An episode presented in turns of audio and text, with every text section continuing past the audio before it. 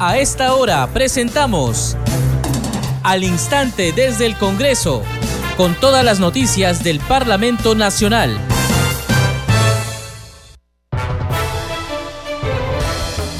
Amigos, ¿cómo están? Bienvenidos. Empezamos Al Instante desde el Congreso. Hoy es viernes trece de diciembre del dos mil veintitrés. Está con ustedes en los controles Franco Roldán, en la conducción Perla Villanueva. De inmediato vamos a conocer las principales noticias del Parlamento Nacional. La mesa directiva del Congreso que preside José William Zapata se reunió esta mañana con la delegación de la Comisión Interamericana de Derechos Humanos que se encuentra en el país para recibir información sobre las protestas sociales y el contexto actual. El encuentro se desarrolló en el despacho del titular del Parlamento. Participaron los legisladores Marta Moyano, Digna Calle y Alejandro Muñante, primera, segunda y tercer vicepresidente respectivamente. Hoy se publicó en el Diario Oficial El Peruano la resolución que inhabilita por diez años para el ejercicio de la función pública al congresista Freddy Díaz Monago. La denuncia constitucional doscientos ochenta y cuatro y doscientos ochenta y seis acumuladas, presentada por la Subcomisión de Acusaciones Constitucionales, fue aprobada en la víspera por el Pleno del Congreso. En la Cámara de Comercio de La Libertad, en la ciudad de Trujillo, se realiza la audiencia pública descentralizada conjunta de la Comisión Investigadora Chavimochic, la Comisión Agraria y la Comisión Especial Pro Inversión, que se denomina Necesidad de ejecutar la tercera etapa del proyecto especial Chavimochic. En la Comisión de Constitución, especialistas expusieron sobre las reformas prioritarias y de mayor impacto para el sistema político peruano. En tanto, el Pleno del Congreso de la República sesionará este lunes dieciséis desde las diez de la mañana. Estás escuchando Al Instante desde el Congreso. Vamos de inmediato con el desarrollo de la información a través de Congreso Radio.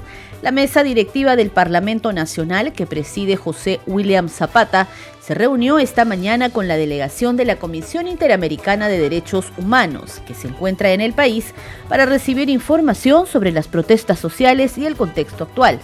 El encuentro, que se prolongó por casi una hora, se desarrolló en el despacho del titular del Parlamento. Participaron los legisladores Marta Moyano, Digna Calle y Alejandro Muñante, primera, segunda y tercer vicepresidente respectivamente. La delegación de la Comisión Interamericana está conformada por Edgar Talón Orellana, vicepresidente de esta comisión y relator de Perú, María Claudia Pulido, secretaria ejecutiva adjunta de Monitoreo, Capacitación Técnica y Promoción, Fernanda Dos Anjos, coordinadora de la sección de medios cautelares y provisionales de la comisión, Miguel Mezquita, coordinador de monitoreo de Sudamérica, y Laura Morelo, especialista. Posteriormente, la comitiva de la Comisión Interamericana de Derechos Humanos se reunió de manera indistinta con representantes de las bancadas de Acción Popular, Perú Democrático, Podemos Perú, Perú Bicentenario y Fuerza Popular. Además, con el bloque magisterial de Concertación Nacional, Cambio Democrático, Juntos por el Perú, Alianza para el Progreso, Perú Libre, Somos Perú y los legisladores no agrupados.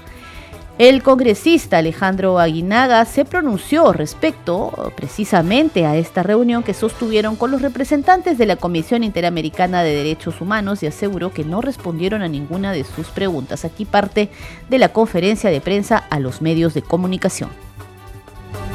Nosotros, como agrupación política, hemos formulado preguntas claras y concretas con relación a su visita y la verdad que no se respondió ninguna. Así como a nosotros nos han pedido que expongamos la situación, la primera pregunta que le formulamos es: señores, ¿ustedes hubieran estado acá en el Perú de haber triunfado el golpe de Pedro Castillo? Y de no ser así, ¿catalogan de golpe de Estado o no lo que hizo? Por supuesto, nada.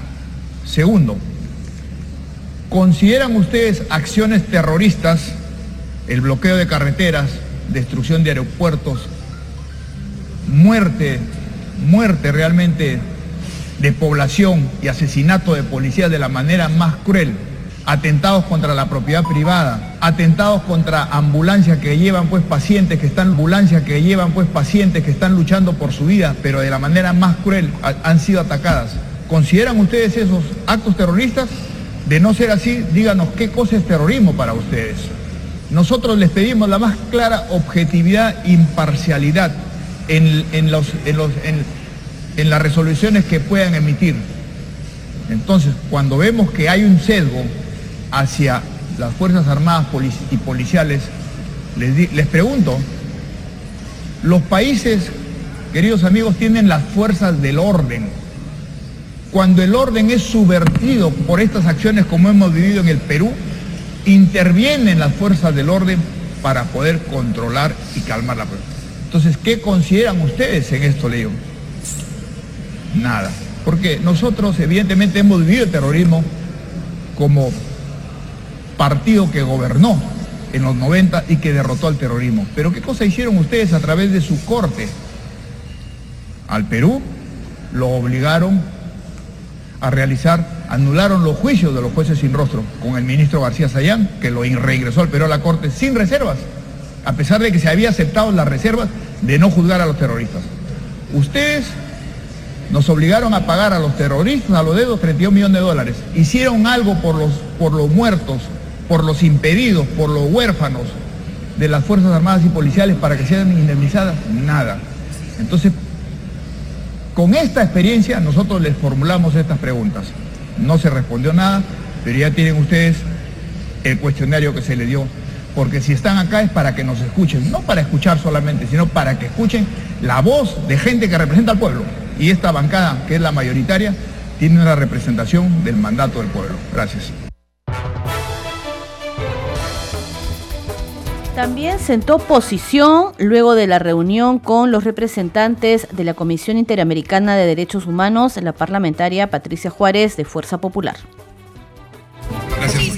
Una última pregunta, consultarle si ustedes, eh, bueno, en base a lo que ha señalado el congresista Guinaga, ¿sienten que la Comisión Interamericana ya tiene una postura adelantada? Bueno, no, no, digamos, no consideramos que tenga una postura adelantada, creo que deben de escuchar, pero lo importante es poner en conocimiento que lo que estamos viviendo en este momento es una lucha ideológica, es una lucha política. Lo que se quiere en este momento, y ya lo vemos, que se están preparando, es que...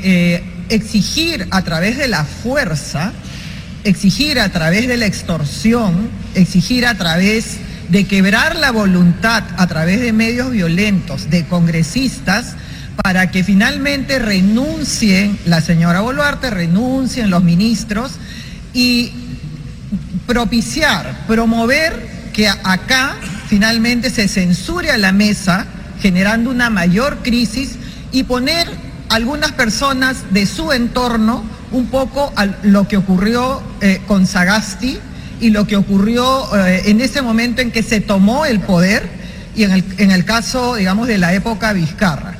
Eso es lo que les decimos desde acá a quienes están preparando, a quienes están presentando, digamos, a quienes están preparando todo el mecanismo para tomar el poder a través del Congreso, que nosotros estamos curtidos, no vamos a ceder a presiones de esa naturaleza. Entonces, que ya nos estén probando el fajín, porque realmente nosotros vamos a hacer una lucha férrea en defensa de las instituciones del Estado, en defensa del Congreso, en defensa de la Constitución. El representante de la bancada Perú Libre, el congresista Flavio Cruz Mamani, también sentó posición luego de esta reunión de la Comisión Interamericana de Derechos Humanos en el Parlamento Nacional.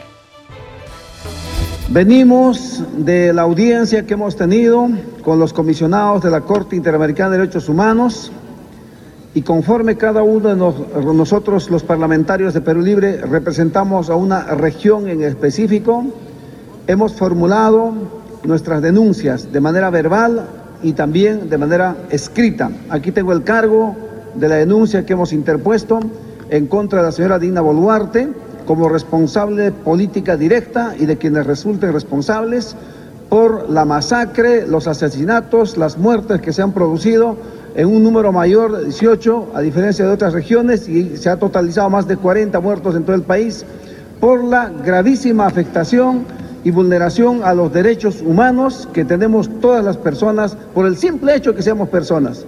Y estas muertes, este derramamiento de sangre, este dolor y tristeza que se ha causado al Perú y especialmente a la región Puno y muy específicamente a la provincia de San Román, Juliaca, no pueden quedar impunes.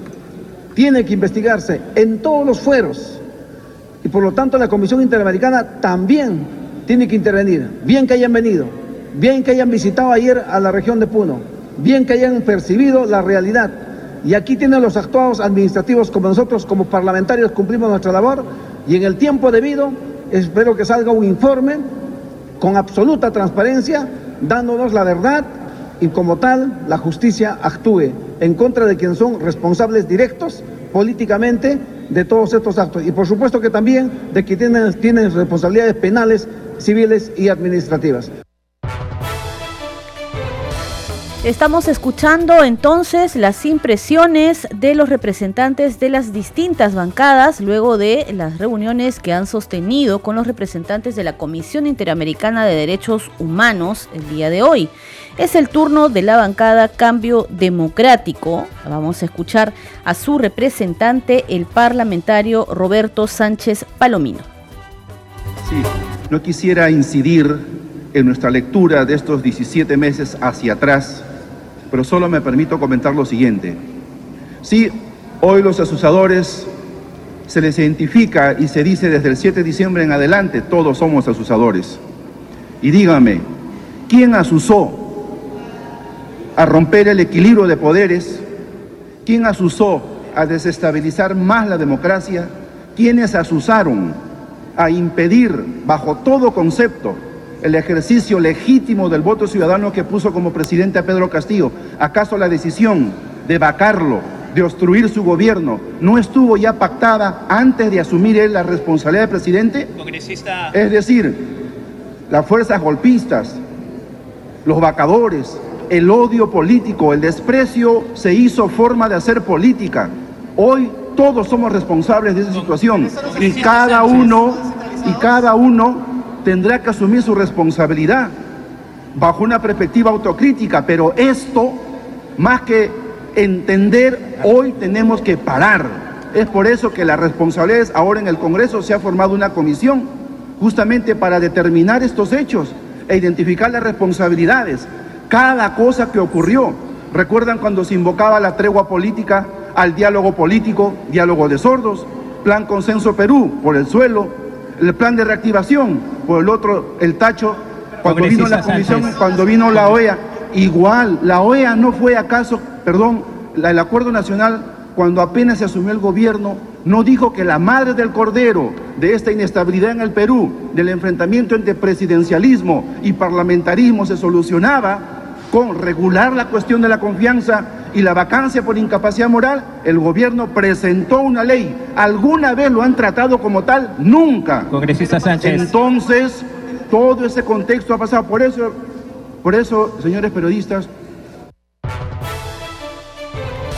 Seguimos con más noticias del Parlamento Nacional en Al Instante desde el Congreso. En la Subcomisión de Acusaciones Constitucionales se realizó hoy la primera audiencia presencial y virtual relacionada a la denuncia constitucional cero veinticuatro, presentada por la decana del Colegio Profesional de Enfermeros del Perú, Mónica Janet Ríos Torres, en contra de la exministra de Desarrollo e Inclusión Social, Liliana del Carmen La Rosa Huertas. El congresista delegado José María Balcázar deberá presentar su informe final en el plazo reglamentario. Escuchemos la intervención del congresista Alex Paredes en esta sesión. Gracias, señor abogado. Congresista Paredes, por favor. Sí. Eh, no ha sido respondida la siguiente, la, la segunda pregunta. Cuando una autoridad nacional del Colegio de Enfermeros del Perú, en términos generales, lo que señala el artículo treinta y siete de las vacancias, los miembros directivos del Consejo Regional y Consejo Directivo Nacional dejarán, no dejarían, dejarán sus puestos vacantes por, la siguiente, por los siguientes motivos: muerte, renuncia, incapacidad moral, mental y física permanente, sanción disciplinaria; D, cambio de residencia temporal; E, inhabilitación para el ejercicio de la profesión por mandato judicial con sentido ejecutorial; negligencia en el ejercicio de su función e incumplimiento de los deberes inherentes al cargo; incompatibilidad derivada del desempeño simultáneo de cargos directivos gremiales; y H, designación como funcionario público que requieran dedicación a tiempo y que generen conflicto de interés. Vuelvo a reiterar mi pregunta. ¿Quiere decir esto que un decano regional o decano nacional, lo que corresponde es licencia o vacancia, de conformidad al artículo treinta y cinco y treinta y siete del Estatuto? Esa era mi pregunta. Gracias, presidente. Gracias, congresista. Señora Liliana. Como no hay interpretaciones, sino que hay que tomar las cosas al pie de la letra, dice designación como funcionario público que requiera, requiera dedicación a tiempo y que genere conflicto de interés. El ejercicio en el M I D I S no tenía ningún conflicto de interés. El M I D I S no es el órgano rector de la salud. El M I D I S no tiene ninguna relación con sindicatos, federaciones, marco normativo de enfermería, ni ninguna relación con ello. Habría conflicto de interés si hubiese asumido el MINSA o el Salud. No había ningún conflicto de interés. Más aún, el, eh, en enfermería, como somos una, población, una profesión femenina, somos una profesión eh, de servicio, en el país nunca ha habido una ministra enfermera, nunca. Esta fue la primera oportunidad que se daba y por eso se trató como una situación excepcional. En otras noticias, en la ciudad de Trujillo, en la región La Libertad, se desarrolla la audiencia pública descentralizada conjunta, necesidad de ejecutar la tercera etapa del proyecto especial Chavimochic, que es organizada por la Comisión Investigadora Chavimochic, la Comisión Agraria y la Comisión Especial Pro Inversión. Nuestra compañera Angie Juárez se encuentra en el lugar y nos brinda información de primera mano. Adelante, Angie, te escuchamos. ¿Cómo estás, Perla? Muchas gracias por el enlace. Efectivamente, nos encontramos en la ciudad de Trujillo, exactamente en la Cámara de Comercio de La Libertad, donde se viene llevando a cabo la audiencia pública descentralizada conjunta, que tiene como tema principal analizar la necesidad de ejecutar la tercera etapa del proyecto especial Chavimochic. A esta audiencia han asistido diferentes congresistas. Uno de ellos es el congresista Víctor Flores Ruiz, quien es presidente de la Comisión Investigadora del proyecto Chavimochic. También está la congresista Nilsa Chacón, quien es presidente de la Comisión Agraria, y como invitado está el congresista Diego Bazán. También ha asistido a esta audiencia la ministra de Desarrollo Agrario y Riego. Hasta el momento, las diferentes autoridades mencionadas han hecho uso de la palabra. Ellos hablaban sobre la importancia de la culminación de la tercera etapa del proyecto especial Chavimochic, la cual garantizará la dotación de agua para un millón de liberteños, es lo que se mencionaba. También se mencionó en otra parte de las exposiciones que esta, este proyecto lo que hará es generar ciento cincuenta mil puestos de trabajo más y la incorporación de treinta mil nuevas hectáreas de áreas cultivables, es lo que se resaltó durante estas exposiciones. Asimismo, el presidente de la Comisión Investigadora Chavimochic, que es el congresista Víctor Flores, también hablaba que lo que se necesita son ciento cuarenta millones de dólares para completar la inversión para que se pueda finalizar con el proyecto de la represa de Palo Redondo. Asimismo, también se mencionó que este proyecto lo que hará es inyectar más de cuatro mil millones de soles al año, ya que en la actualidad hay más de veintiséis mil hectáreas sembradas. Y finalmente también se mencionó que actualmente las dieciocho mil áreas que se necesitan, esperan agua, y estas generarán más de sesenta mil puestos de trabajo si es que se culmina con el cumplimiento del proyecto de la represa de Palo Redondo. Entonces, hasta el momento han expuesto las diferentes autoridades mencionadas, la audiencia pública continúa y por la tarde se tiene programada la visita justamente a la represa pa Palo Redondo. Esta es la zona que falta culminar y es la tercera etapa de este proyecto Chavimochic. Desde Trujillo volvemos contigo, Perla. Muchas gracias a nuestra compañera Angie Juárez por esa información desde la ciudad de Trujillo, la región La Libertad, donde se realiza esta audiencia pública en conjunto con la Comisión Investigadora Chavimochi, la Comisión Agraria y la Comisión Especial Pro Inversión. Esto para ver la necesidad de ejecutar la tercera etapa del proyecto especial Chavimochi. Como hemos escuchado durante las horas de la tarde, los parlamentarios que participan de esta visita a la región La Libertad van a estar recorriendo las instalaciones de la presa Palo Redondo. Esto pertenece a la tercera etapa del proyecto especial Chavimochi. Por supuesto, nosotros más adelante vamos a llevarles mayor información al respecto. En tanto, les contamos que en entrevista con nuestra compañera Danitza Palomino en el programa Al Día con el Congreso, el legislador de Alianza para el Progreso, Eduardo Salguana, comentó que una turba de vándalos agredió su casa en la provincia de Puerto Maldonado. El legislador denunció que este grupo forma parte del movimiento que desestabiliza el país y ante la no declaratoria de emergencia se han apoderado de esta ciudad. Escuchemos.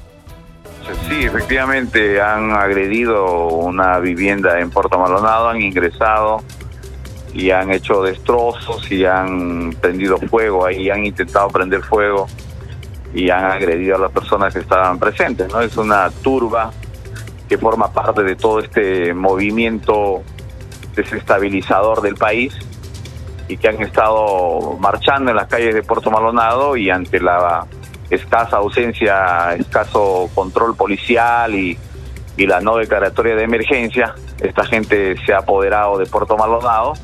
Es un grupo de vándalos y delincuentes que se han apoderado de Puerto Maldonado, que vienen de la zona de minería ilegal de La Pampa, y han hecho destrozos y han quemado ahí parte de la vivienda ahora, hace algunos minutos que, que la policía ha llegado y lo ha logrado retirarlos. Bueno, yo he denunciado pues acá en el Pleno del Congreso porque no es posible que delincuentes se apoderen de una ciudad.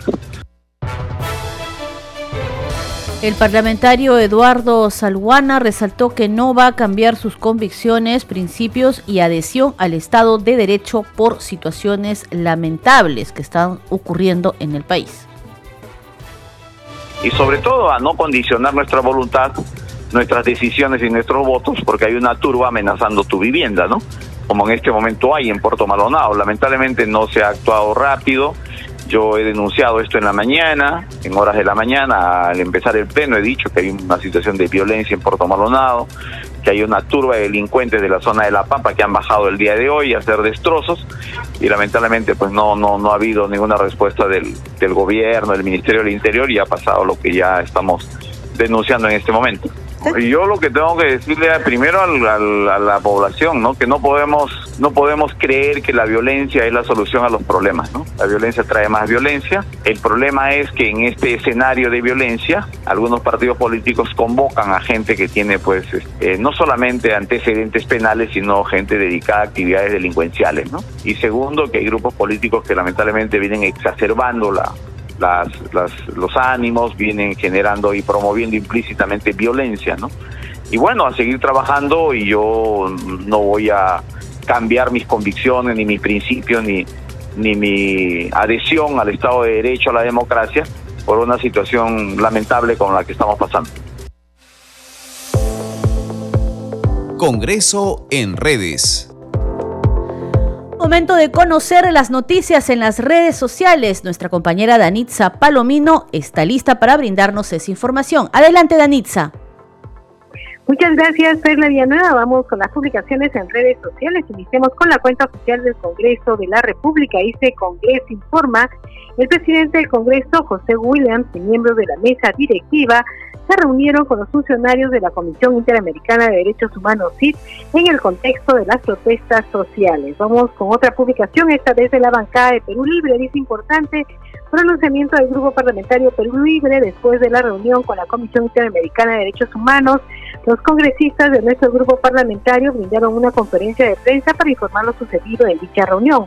También publica al respecto sobre las reuniones la bancada de Acción Popular. Dice: nuestros congresistas Jorge Flores, Ilish López, Edwin Martínez se reunieron con la C I D a fin de informar sobre la crisis social y política que atraviesa nuestro país en el marco de las protestas que se registran en las distintas regiones. Finalmente vamos con la publicación de la cuenta del, del Congreso de la República, que señala lo siguiente: la Comisión de Constitución, especialistas expusieron sobre las reformas prioritarias y de mayor impacto para el sistema político peruano. Bien, Perla, son algunas publicaciones en redes sociales. Adelante con usted en estudios y buen fin de semana para los oyentes de Congreso Radio. Así es, Danitza, muchas gracias por tu información, y antes de despedirnos vamos a contarles también que el Congreso de la República oficializó este viernes trece la inhabilitación por diez años en el ejercicio de la función pública de Freddy Díaz, legislador investigado y denunciado por supuestamente haber abusado de una de sus trabajadoras de su despacho congresal en julio del dos mil veintidós. La sanción contra Díaz Monago se decretó a través de la resolución legislativa del Congreso cero cero cinco guión dos mil veintidós guión dos mil veintitrés, publicada en el Boletín de Normas Legales del Diario Oficial El Peruano. Este programa se escucha en las regiones del país gracias a las siguientes emisoras: Radio Inca Tropical de Abancaya, Purímac; Cinética Radio de Ayacucho; Radio T V Shalom Plus de Tingo María; Radio Madre de Dios de Puerto Maldonado; Radio T V Perú de Juliaca, Puno; Radio Amistad de Lambayeque; Radio El Pueblo de Ayacucho; Radio Satel Perú de Lampa en Puno; Radio La Voz del Valle de Aplao en Arequipa; Radio Star de Mollendo en Arequipa; Radio Gaceta Ucayalina Online; Radio Líder de La Unión en Piura; Radio Victoria de Ocros en Huamanga, Ayacucho. Enseguida, los titulares de cierre. La mesa directiva del Congreso, que preside José William Zapata, se reunió con la delegación de la Comisión Interamericana de Derechos Humanos, que se encuentra en el país, para recibir información sobre las protestas sociales y el contexto actual. El encuentro se desarrolló en el despacho del titular del Parlamento. Participaron los legisladores Marta Moyano, Digna Calle y Alejandro Muñante, primera, segunda y tercer vicepresidente respectivamente. Hoy se publicó en el Diario Oficial El Peruano la resolución que inhabilita por diez años para el ejercicio de la función pública al congresista Freddy Díaz Monago. La denuncia constitucional doscientos ochenta y cuatro y doscientos ochenta y seis acumuladas, presentada por la Subcomisión de Acusaciones Constitucionales, fue aprobada en la víspera en el Pleno del Congreso. En la Cámara de Comercio de La Libertad, en la ciudad de Trujillo, se realiza la audiencia pública descentralizada conjunta de la Comisión Investigadora Chavimochic, la Comisión Agraria y la Comisión Especial Pro Inversión. Esta se denomina necesidad de ejecutar la tercera etapa del proyecto especial Chavimochic. El Pleno del Congreso de la República sesionará este lunes dieciséis desde las diez de la mañana. Muchas gracias por habernos acompañado en esta edición de Al Instante desde el Congreso. Regresamos el lunes con más noticias del Parlamento Nacional. Buen fin de semana.